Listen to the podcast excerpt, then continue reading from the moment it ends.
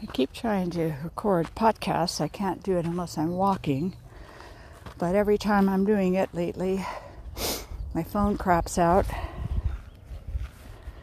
and the recording stops. Ah, frustrating. Let's see if this works. People, for some reason, when it comes to spirituality, try to do everything perfectly. And yes, some people are perfectionistic in life also. That's a whole other topic. But people want to do stuff correctly, right, in spirituality, usually to get out of trouble. because at least in the West, people often come, or usually come to spirituality when they're in trouble with their marriage, with money, their kids, or they want someone else to change. Like, my husband sucks, my wife sucks, I wish my kids would stop taking drugs. So they turn to spirituality, I guess, with this idea that there's some kind of magic wand, magic solution, that God will intervene on their troubles and make their life better, according to their brain, better. And forgetting that our troubles are our lessons and they're not meant to be taken away. We might be um, able to get some help and guidance through them, like getting tennis lessons or skiing lessons, but we are meant to go through our troubles. That's part of the reason we came here.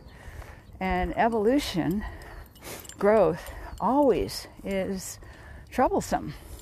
Losing weight, getting muscles, going to school, going to work, learning to be a better parent, all of it has the days that you just cry and go, ah!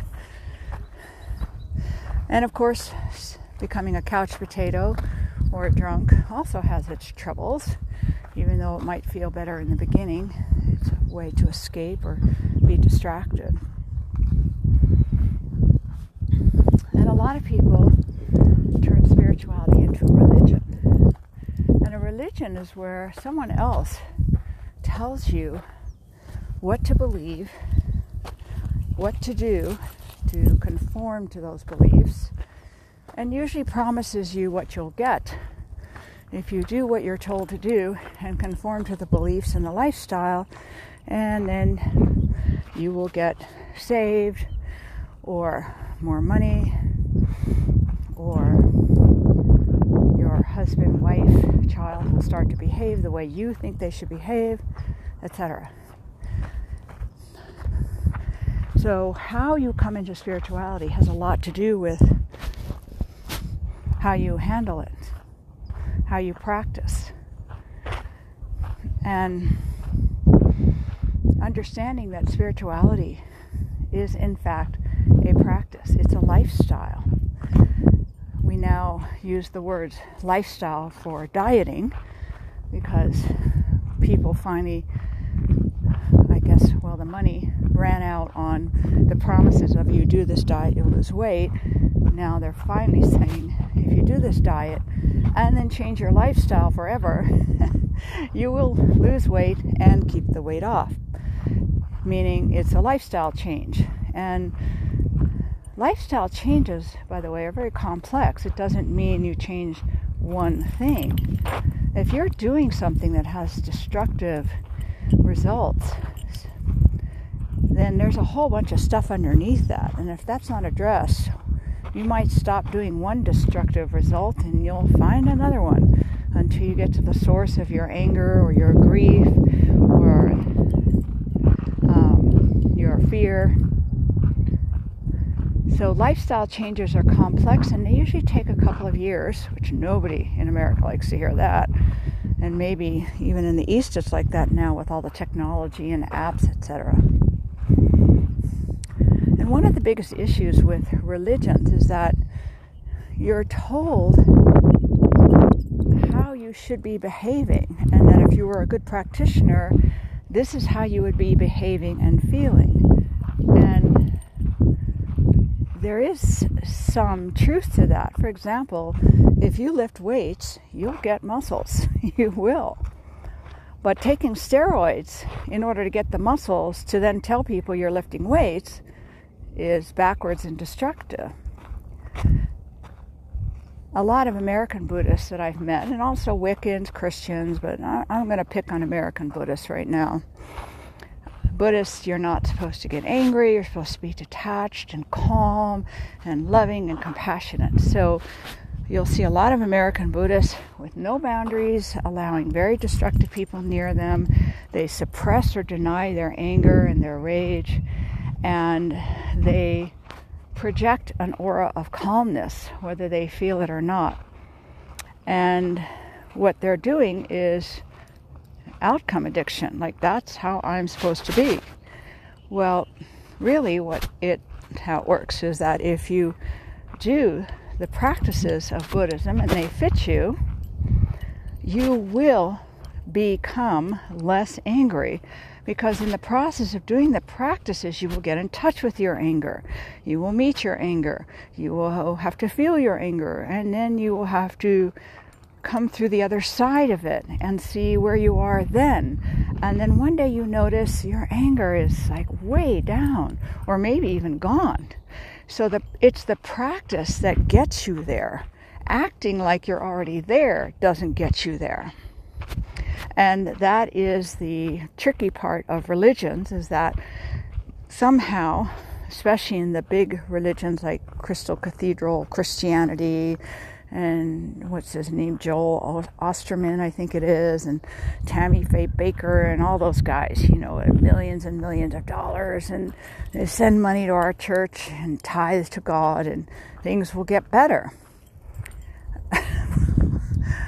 uh, well, uh, take steroids, you'll get muscles. you will, but there's, it's not the real thing. And there's a lot of side effects to that. This is so pervasive in people. I used to give uh, recordings of my readings until people told me how much they'd listen to them again and again to try to do exactly what I said to get exactly the results they thought they should be getting. And oh my God, it's like that's not the purpose of recording the readings. The purpose is to get deeper and deeper insight into what you're learning. Never mind the outcome learn first, then you'll be different. And a lot of times, after you learn, you don't want the outcome you started with. So, for example, you go into spirituality because you want money and you do all your practices, not follow the religion, but do the practices. And after a while, you find out you don't give a crap about money. It's just not that important anymore. So your original outcome addiction falls by the wayside. And that is really how spiritual practice works, is that it changes you from the inside out. And therefore your outcome addiction drops off because by the time you're changed, you don't want your original lust and greed for whatever outcome you're looking for peace, money, quiet, better sex, less drinking in your family, etc. So people would listen to recordings in order to make sure they were doing exactly what they were doing and look for the signs that they were getting what they wanted to get and why they had the reading in the first place. And I had to stop doing recordings because it was getting turned into cult material. people get into spirituality typically these days um, when they're in trouble. That's the biggest number one thing. They're upset with someone or something in their life and they want it fixed. And they're willing to do anything to get it fixed the way they want it fixed and the outcome they want. They'll, that's how they join cults a lot of times. You know, the planet is filled with war and hunger, and I want to fix that too. Another reason people come into spirituality is from usually a very young age, but sometimes older, they have visions or they have some kind of spiritual experience that's unusual or frightening or euphoric. And they think they have been chosen or this means something. And sometimes it does. Uh, sometimes you have a brain chemistry imbalance. Uh, sometimes it is your unconscious trying to work out some issues that you are stuffing and not dealing with because, after all, you're a Buddhist or a Christian or New Age or the ninth dimensional being, etc. Oh, I lost. Oh, there's my dogs. Okay. So, and the third type that seek spirituality are people that, from a pretty young age, they don't really fit anywhere. They just things don't make sense to them or their outlook is just so different. Sometimes they're diagnosed as being on the spectrum of autism, and sometimes they're just weirdos um, and, and a minority in every kind of test that they take. so they seek out something that will make sense to them. And people often join spirituality too, because one of the things that is wrong in their life is they're lonely. And religions are now just filled with love bombing, and not just religions, but the culture in general. I mean, to listen to a podcast and we love you, we love our podcast people. Really, you don't know me. you love that I love you, and I love that you love me, and yay, we're all excited about that, and it's a big party. But I've seen plenty of New Age people. Come on, Oshi. Plenty of New Age people who, uh, when they get in real trouble, they're a fabulous, loving community. Come on, guys. Won't lift a finger to help them. And usually it's some quiet do gooder who comes out of the closet and comes and helps them. It has nothing to do with their their community, their group, etc. It's not always true, but a lot of times it is. But having a stranger tell you you're amazing and wonderful, be it your yoga teacher or a podcaster, I hope you realize that is not real love. It, it might be a sense of belonging and and a sense of joining the club. And my question to you would be, why do you need to join a club? Why aren't you your own club? And yeah, you can join a club, but they don't have to shower you with "We love you" and we wouldn't be here without you and we're here for you. And you don't have therapists doing that to their clients. That would be unethical. It's a professional relationship and clubs are clubs. They're not family. They're not your best friend and yes there's exceptions in the members in the clubs absolutely you might belong to a club whether it's christian or Wiccan or Buddhist, whatever, and it might make you feel really good, and that's great. And you might be really close friends with some people there. Nothing wrong with that. There is nothing wrong with that at all. And it goes back to, with everything we're doing, the how of what we're doing. Uh-oh. Big dogs. Okay. okay.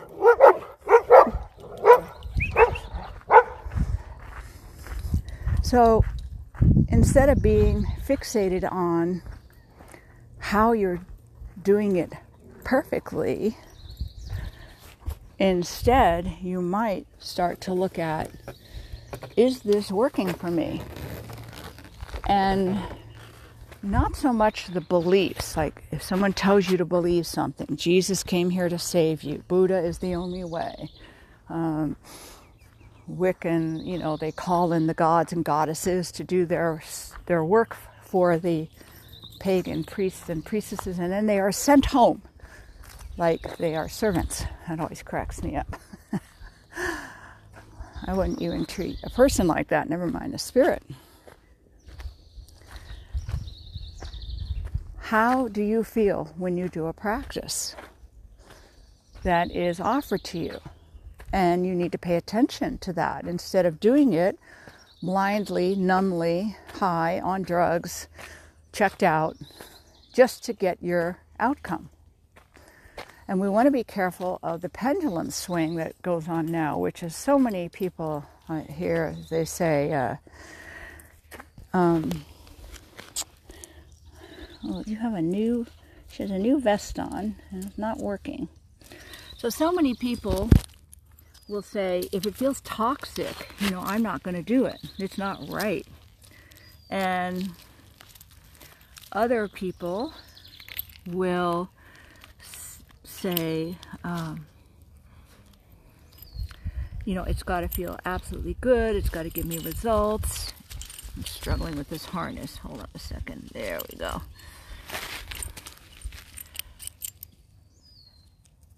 You don't really know if something is toxic. Good girl. You don't really know if something is toxic or it feels toxic because it's new to you. For example, if you're used to not being treated well and you go somewhere and someone is very kind and considerate to you, you might think they're coming on to you sexually and that's toxic and they're predators because you've never experienced a polite, considerate, sensitive human being around you before. So when you're testing out practices, if you haven't done any work on yourself, first of all, you'll never know if your brain is reacting your unconscious is speaking, your wounds are speaking, or if you are truly being helped or a practice is truly being beneficial to you. In the beginning, you won't know it. What do you do about that? Hard to find good therapists these days. I'm not even sure how therapy works these days. Because last time I was in therapy was in the 70s. And it wasn't helpful. but that's just me. My mother's a shrink, so I have a hard time being around therapists. One way is to start writing. Start writing about what's happening and what you really feel and you're writing to spirit. Sometimes you're going to write to spirit that you hate spirit too, which is okay. Spirit can take it. I remember my meditation teacher once said, Give me your hate. Don't put it on yourself. Give it to me. I can take it. And that was such a relief. I, have somewhere to put this. Like, I don't know what to do with this stuff. So I would say before you get into any big spiritual practice, especially with a leader or a teacher, and I include myself in all of that.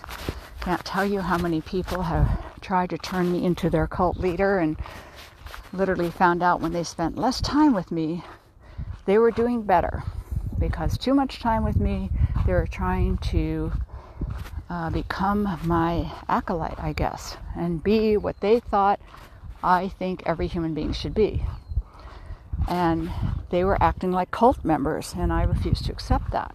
So we would have to go through a period of like prying their claws off and say, you know, go be free, and then find out what you want to do.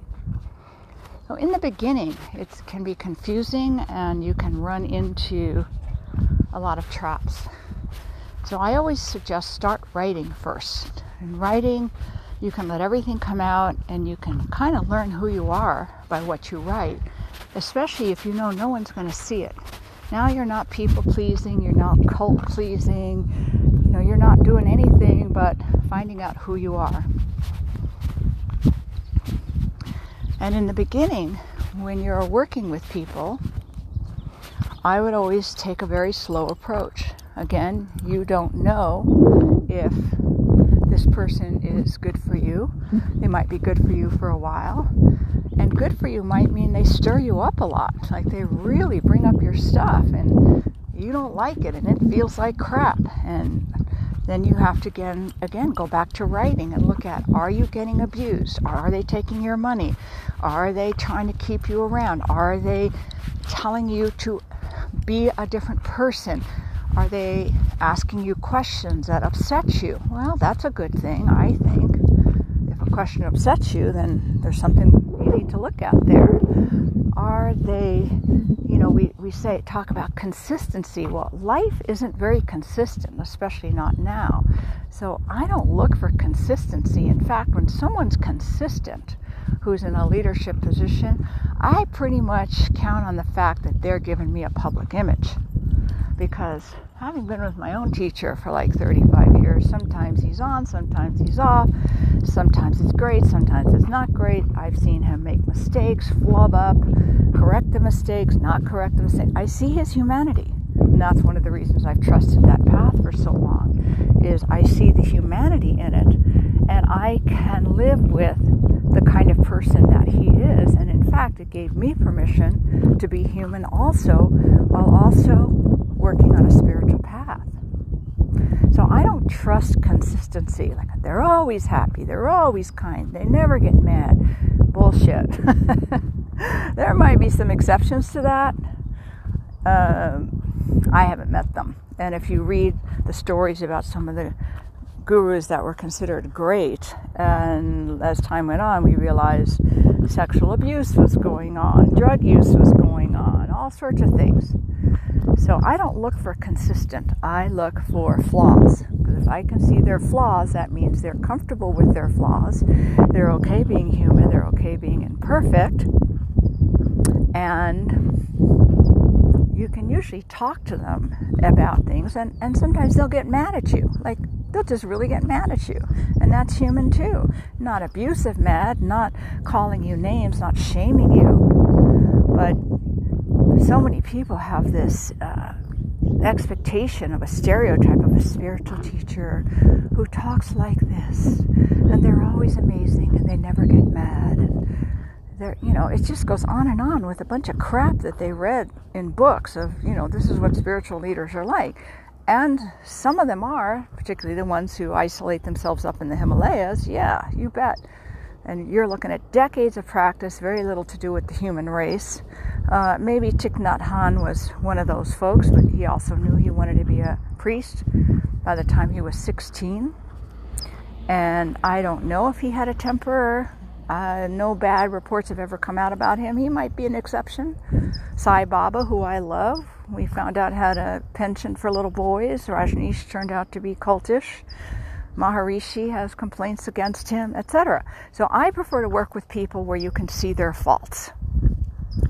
They're not consistent, they make mistakes, and they're comfortable with themselves. Good girl. In making those mistakes. They're like, yeah, uh, yeah, yeah, that's me. Yep, could have done that better. That's what I trust. So, writing, going slow, not looking for feel good, not looking for fast answers. And in fact, what I always look for is does this person make me think? if they have a story, I'm, I'm out the door. I mean, in the 70s, there was one advertising company, J. Peterman, had a catalog. And we used to make fun of it because it always had a story. And I got the catalog just to get the story. It would always be about how he went down the Nile or the Amazon and he landed, you know, there's a storm and he landed at the feet of a shaman who took him in. And the shaman gave him this robe and told him he could replicate it. So now he's made three of them and you can buy them for, you know, $1,500. And it was made fun of on Jerry Seinfeld's show. It was hysterical. But now everybody has it. And I have people come to me and say, oh, here's an app and it's from the ninth dimensional being, and I have to listen to 45 minutes of a story. And then it's, I'm supposed to buy that, buy the story. What am I, an idiot? so, again, my preference is somebody who takes the approach of try it, see what it does for you. Tell me about it later. Tell me what it does for you. This is how I like to teach crystals, by the way hold a crystal. What does it do for you? What happens? That's how I buy crystals. So I have a lot of crystals. I don't even know what they are. I just know what they do for me. I know what their relationship is to me. I know how they talk to me, etc. And if you really want to know what they're supposed to do, then you can look it up in a book afterwards and see if there's a match or not. That's how I like to approach spirituality. I'm going to try it, I'm going to see what it does, and I'm going to see how it starts to change my life. And I'm going to take that slow too, because maybe at first I'm going to get more angry. But then through my writing, I find out I have been really angry for a long time and I didn't know it. Come on, Hosh. And now this is getting revealed to me. And I also notice I'm sleeping better or sleeping more. And then I also notice that uh, some of my friends seem really obnoxious now because now I'm allowing myself to feel anger. Hoshi, come on. So there's a lot of observation, what we could call mindfulness.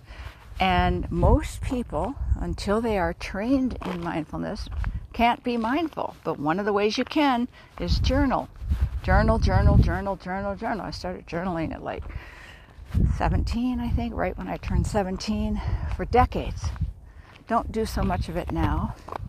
It's a tool, not needing it all the time, but I still do it, but not uh, as much as I used to do it. If you find yourself trying to do something perfectly, the meditation, the mudras, the brocades, etc. Now that's different than trying to do your best. I would back off from that and go back to some writing. Because if I'm doing it perfectly, that means I'm expecting a result, a measurable result of some kind, and usually it's unconscious, but usually there's a, there's a candy bar I want to get at the end of this. Hoshi, come on. Ready? Hoshi, come. Pia, I don't have to tell her to come. She's so good. Come on, come, come. Let's go.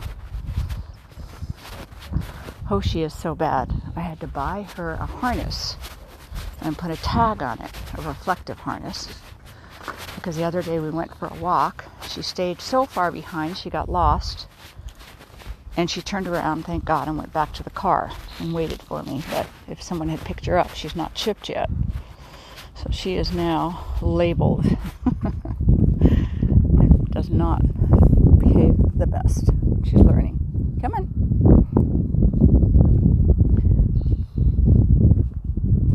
The other thing that I do is I try something and then I stop it and see if there's a difference.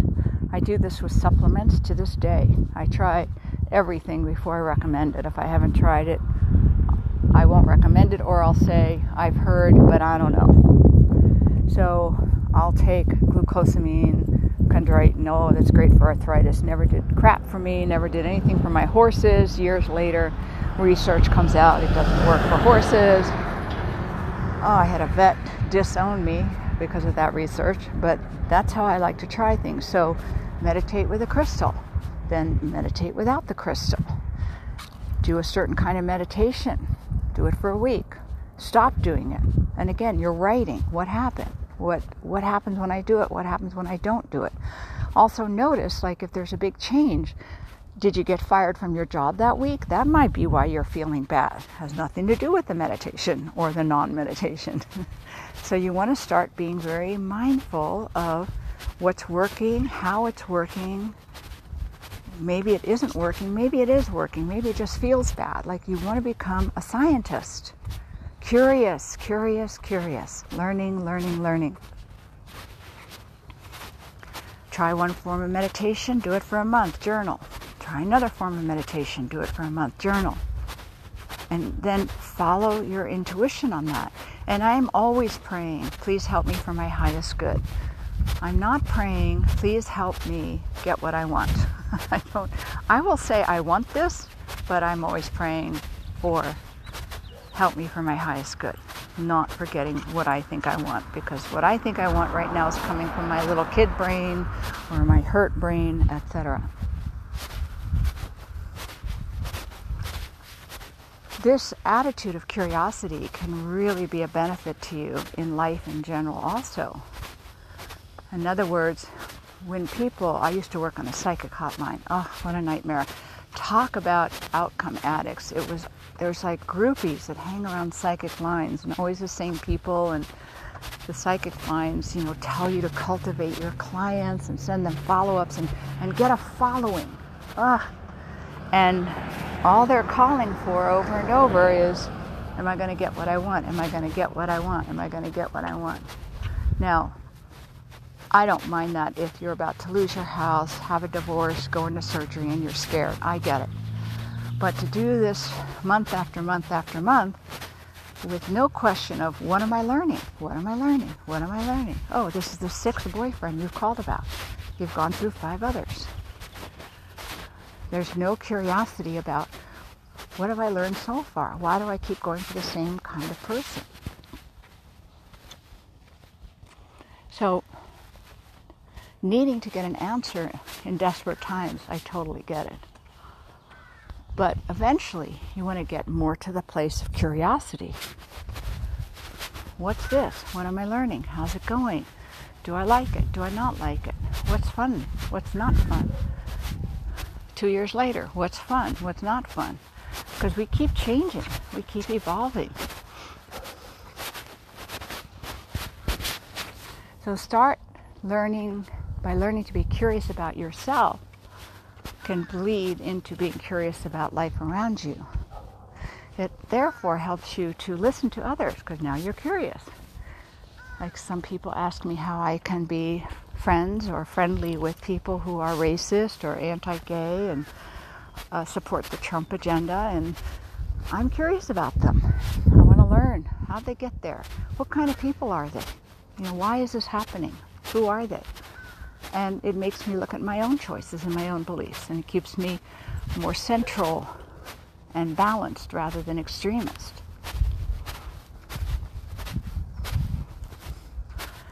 Curiosity, when you cultivate it with yourself and it bleeds into your life,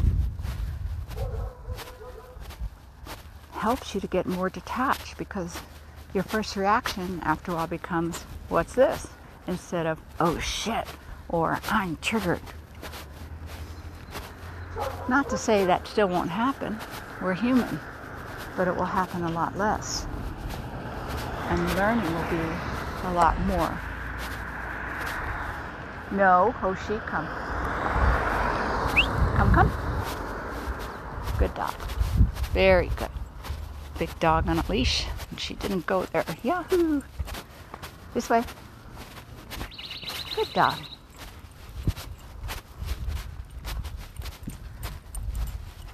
It also then means that at work, instead of trying to do everything perfectly, and now you can become sort of a slave to your job, you can be more curious about when you try to do what they tell you to do, the way they tell you to do it.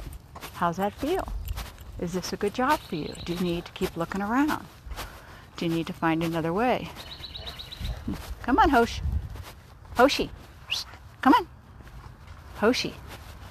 Oh, she's such a pain. so curiosity keeps us in touch with self-care. Because if we're more curious about what's going on, rather than trying to fit the perfectionism version of it, then there's less chance of us staying in a dysfunctional situation for years and years and years because you're too aware of it. And if you do end up in a dysfunctional situation, instead of trying to get away from it, you're going to be more invested in learning what it's there to teach you. Because bad things happen to us not to punish us, but so we are challenged and we grow. And after a while, that bad thing isn't a bad thing anymore. It's just a thing that happened, and we learn from it. You don't want to go to the other extreme, you know, of this, of everything's okay the way it is and everything is meant to be and this kind of whitewashing, applying slogans. There's no curiosity there. That's just another end of the spectrum. I want to do everything perfectly one end of the spectrum, the other end is everything is perfect just the way it is. And I hear people say it all happens the way it's supposed to. They don't say that to someone when they have cancer. They say that when everything is going well. Or sometimes they say it when there's a disaster on the horizon. And I always experience that as I don't want to talk about it. I don't want to feel it with you. I don't want to go through this with you. So I'm just going to slap a slogan on you, which is it's all meant to be and it'll all work out for the highest good. Ugh, wow. I experience that as violence. I would rather get slapped in the face and told, don't tell me about your problems, than get that crap slathered all over me in the name of I'm a good person who cares.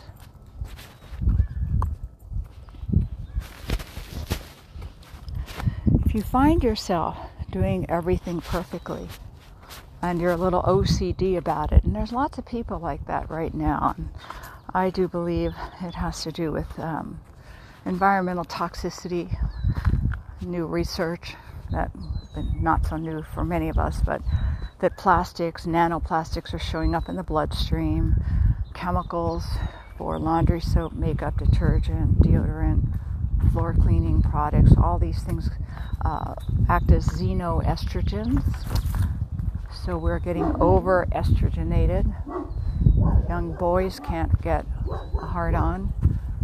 They need Viagra at like 11 now. Girls are menstruating earlier and earlier. So this toxicity produces signs of what look like mental health issues. And I've said this before clean up people's bodies, and most of the time their mental health issues go away. Sometimes they don't, but most of the time they do. But um, here's the thing with that also that requires a lifestyle change. And some people, if they've grown up poisoned and they're perfectionistic and they're a little OCD, are very uncomfortable not being that way. It's like, now what do I do with my free time? And what do I do with my anxiety? And what do I do with all my feelings that I wasn't feeling before because I was poisoned? It's like getting sober, but you're getting sober from toxins instead of alcohol or drugs.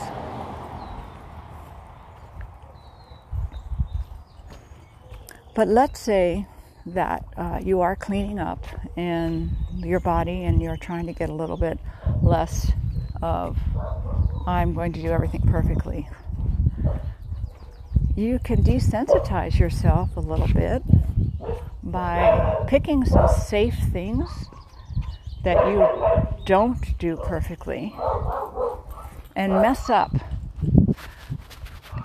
a really funny cheap way to do it is go to the dollar store and buy some dishes or glasses and let them break. Um, try dancing at home and screwing up. Try doing yoga at home and, and not doing it right, but do it funny. Watch some physical comedy movies. Watch people fail and laugh and do slapstick and laugh and Maybe you can even try the moves yourself. In other words, we can practice in little baby steps being not perfect just to see how that feels and also to come into a new pattern. Spirituality is a bunch of practices, not a bunch of beliefs. And through those practices, you will formulate your own beliefs, and some of those will match up with a teacher or a community. They might match up perfectly, they might match up in part, and that's okay if you need a community. There's plenty of people who study with my teacher who stay Christian or they work with another teacher and they use the practices of my teacher, but they are part of they are part of something else. And that's completely fine. It's totally acceptable.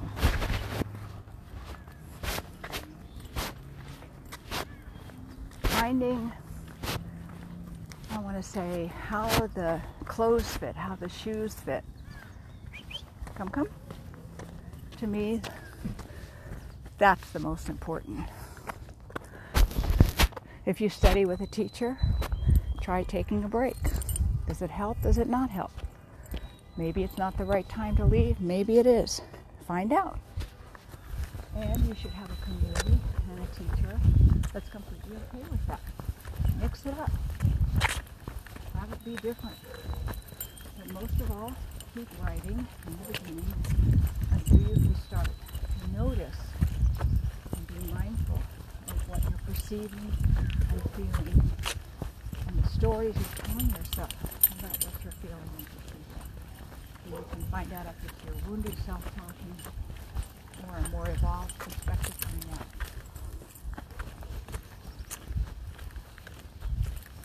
Some people are really physical myself.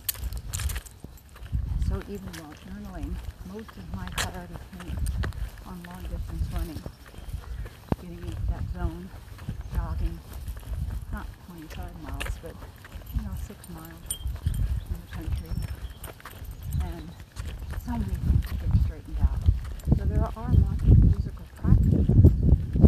Best yoga is one of them, but a lot of yoga studios have become a little bit cultish because along with the yoga, you know what to feel, what to think, and what to believe.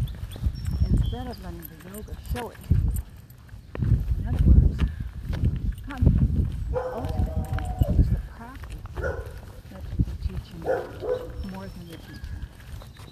A teacher is there to help perhaps validate what you're already picking up, or to ask you questions you go deeper, or to challenge what you think you've learned.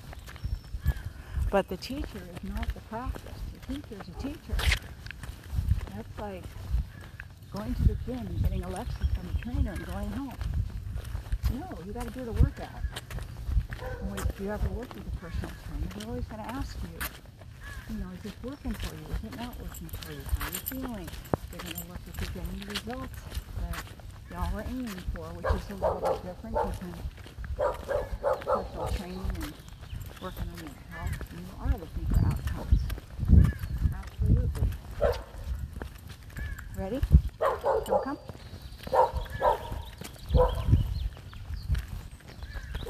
Another thing is start looking at who you hang out with. If you're hanging out with people who drink and party, you've got a very limited feedback system there. If you're hanging out with people on a spiritual path, even if it's different from yours, but meaning they have a practice, not a story, that you do something, you're going to learn from them. And their energy of having a practice is going to support your energy of having your practice. Guaranteed. I can hang around more easily with really strong, born again Christians who have a great practice. And I see they live their teachings. They practice them. I can hang out more with that than some New Ager who is talking about another ayahuasca trip or, you know, more things learned only through hallucinogenics. And hallucinogenics like tarot and crystals, they're a tool. They're not a practice.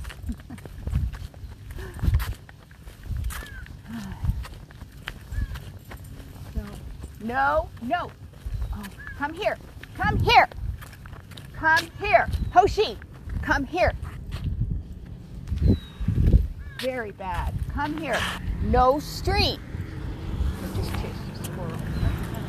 No street. Bad. That was a hard time. All right, you guys, you ready? Come, come. Go get the squirrel. Come on. This way. Come on. Good.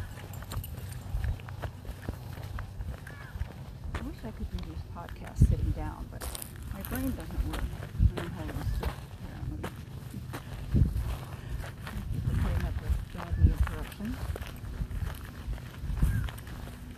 Another thing, in the beginning, I'd be really careful about who I talk to about my spiritual practice. Because everybody thinks they have something to say about that. Instead, I would be asking a lot of questions of someone about their spiritual practice. I want to know what they're doing, not the story. And listen carefully. So many people tell the story. But they don't say, yeah, you know, I was meditating at 6 o'clock this morning, and I was doing my prayers at 7 o'clock, and this came to me. I have people who will say things to me I, am writing again, which means that after an eight-month hiatus, they wrote one day. Actually, Dr. Phil talks about this a lot, how to listen to people and find out how much they're leaving out rather than how much they're saying. Come here, Hoshi. Of the street. No street. Hoshi. No street. Come here. No street. No street. Go over here. Good girl. Good. Good. Very good. Or people who will say, I'm drinking less. Well, you've been saying that for five years. That must mean you're not drinking at all anymore. But the fact they're saying they're drinking less means they're still drinking, but they're trying to impress themselves and me. So be careful who you talk to and who you share with. There's a lot of people out there these days who want to be wonderful or teachers or know-it-alls. And uh,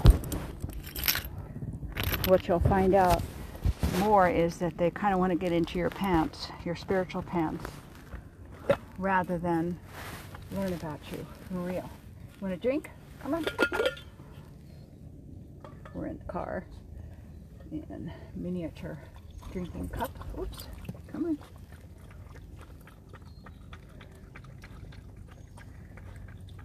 Doing everything right.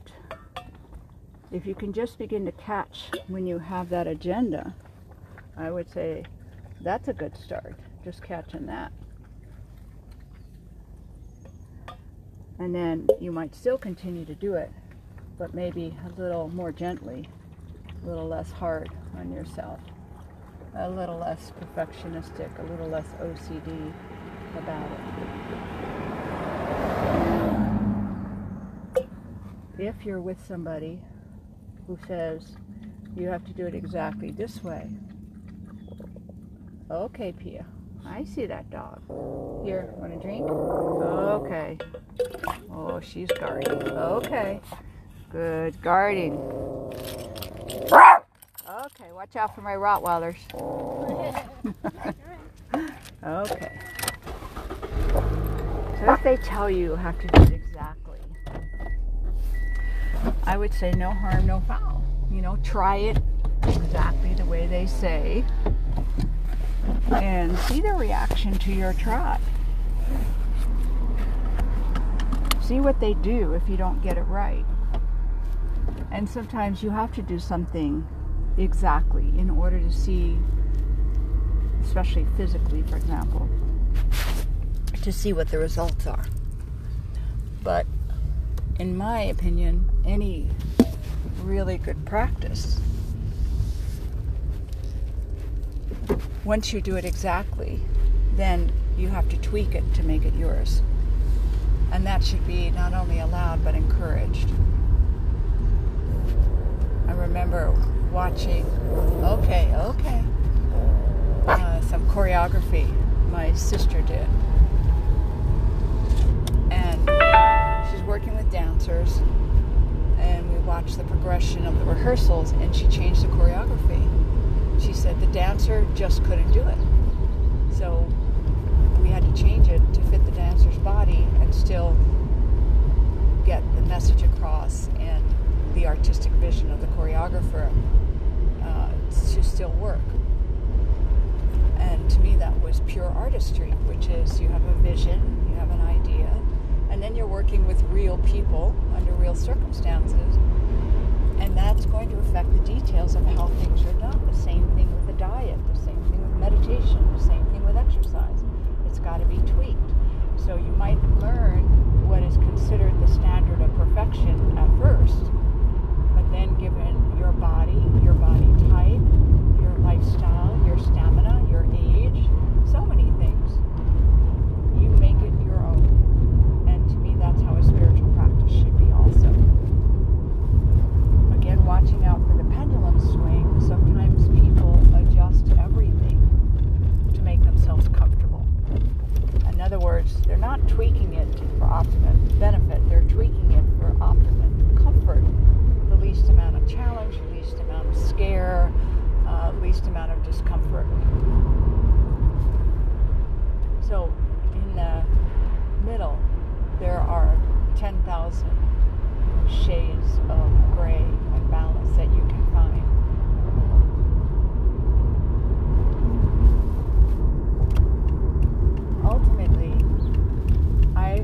prefer to work with people who embrace non perfection as perfection. That doesn't mean you let everybody off the hook for every single thing.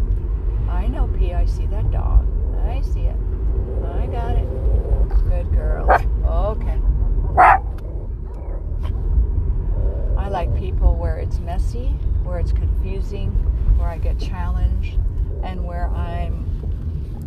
Expected to figure a lot of it out on my own, to go home and practice, see how it works, and to be able to have someone to discuss that with. I did this, it went this way, I'm not sure. What do you think about this? What do you think about that? But that's me. If you start to put some of these changes into place and find they're not working, and you find you're still kind of perfectionistic and kind of OCD and controlling and all the other good stuff, then yeah, you might want to look into cleaning up your body. Uh, that can be absolutely a psychological disorder, but I find more often than not it's a result of toxicity. If you find yourself on the lazy end of life, not mm-hmm. doing too much, again, I would turn to toxicity first and see how that works.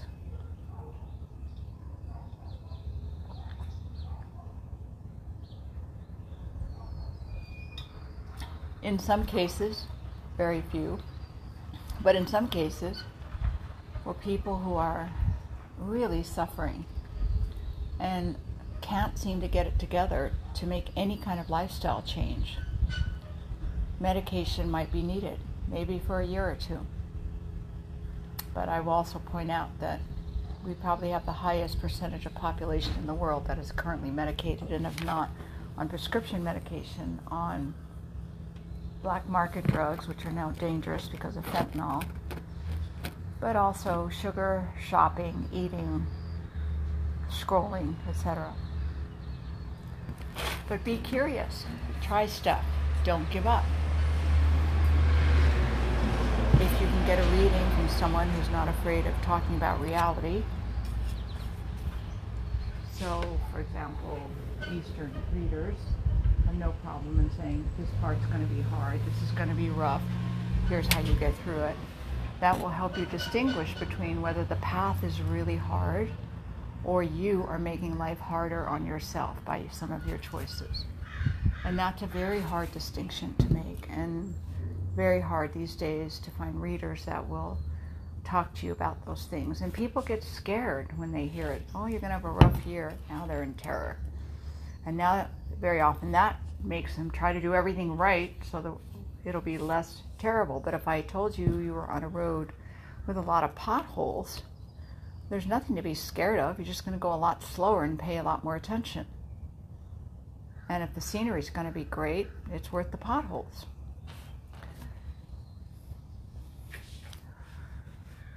On a real spiritual path, the great mysteries take a while to learn you think you're coming into something and you know and you can take a workshop and now you can handle the energies and now you talk to your ancestors etc i have yet to find that to be really true. What i find is that when you have a strong foundation being able to work with energies and other dimensions and messages coming from non-humans you have to have a very very strong foundation so you can hold those energies. They're huge and you have to have a strong foundation so your mind doesn't get in the middle of it all and make up a whole story about everything.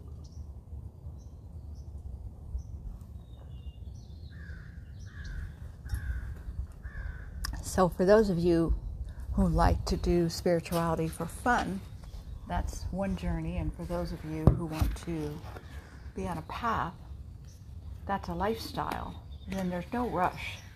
There's just it's like being on a vacation. Like every day is going to bring something new and wonderful, and isn't that cool and exciting?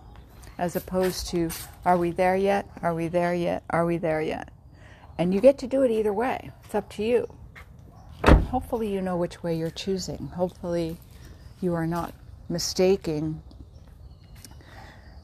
a spiritual path with a workshop with a lot of love bombing and instant outcomes.